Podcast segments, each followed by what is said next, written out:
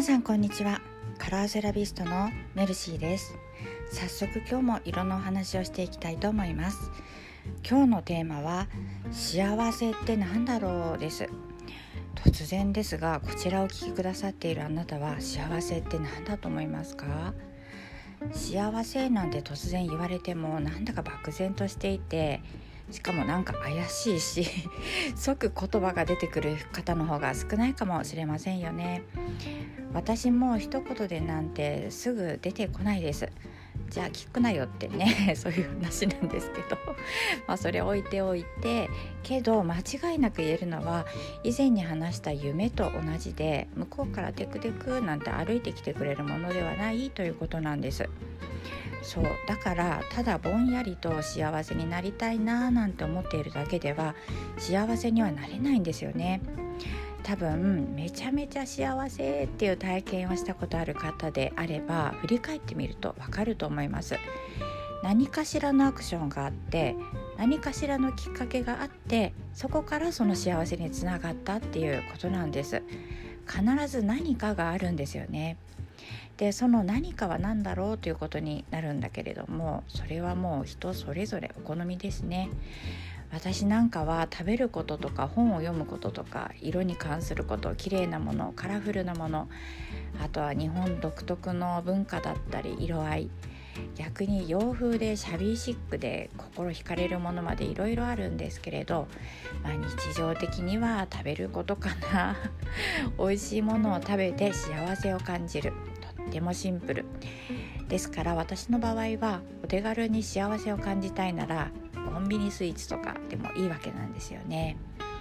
そりゃあ高級なお食事ならもっと幸せ感が大きくなるかもしれませんけれどもそうそう高級なものばかり食べてはいられないですからなんなら高ければ美味しいってわけでもないですしね。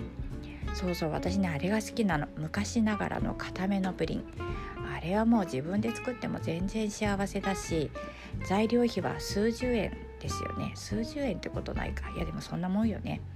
ということでこんな時に幸せ感じちゃうんだよねみたいなことを自分の中でいくつか持っておくとなんか幸せになりたいなって時に使える手立ての一つなのでおすすめです。相手が必要なことだったり自分一人では叶わないようなことに幸せを求めるのも、まあ、悪くはないけれどもなかなか単純ではないですね。なのでお一人様を楽しむ術って大事だなと思うわけです。皆さんはどう思いますか？さて本日お届けする色なんですがめちゃめちゃ悩みました。でめちゃめちゃ悩んで今日は今の私がこれって選んだ色を送ろうと思います。色の名前は新橋色です。後でツイッターに色見本を載せますのでもしよろしければご覧くださいね。ちょっと不思議な色で若干緑の入った青。青なのにイエローアンダートーンなんです。色って本当に不思議ですよね。見ているだけでワクワクするのって私が色が好きだからなんですかね。それはさておきビビットという鮮やかな色調に属する色です。色の名前からもわかるように東京の新橋の芸者さんが好んでいた色というところから名前がついたようですよ。なんかこうガツッとすっきりかっこいいようでどこか温かみもあるような言ってみれば人情味のあるようなそんな色に見えます。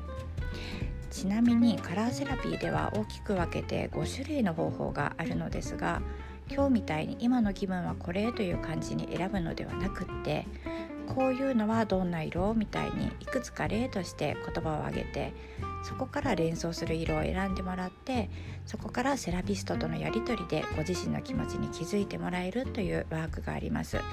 色彩フレーズ技法というのですが私は結構これが好きなんですよね。自分の気持ちってなんかモヤモヤわかるようなわからないようなそんな時にすっきりするというか目の前の霧が晴れていくというかそんな体験ができるんです。はいというわけで本日はなんだかよくわからない回になっちゃいましたが以上にしたいと思います。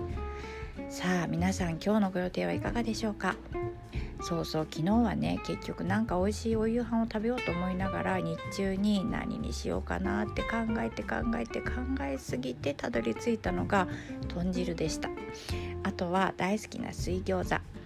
豚汁は具だ具だくさんにして水餃子はもうめんどくさかったので冷凍のを茹でるだけ。でタレだけ自分の好きな味で用意しました。そんな幸せタイムでした。まあダイエットもいいけどやっぱり食べたいよね。ということで今日はここまでにいたします。本日も最後までお聴きくださいましてありがとうございました。また明日も聞きにいらしてくださいね。ご案内はメルシーでした。それではまた。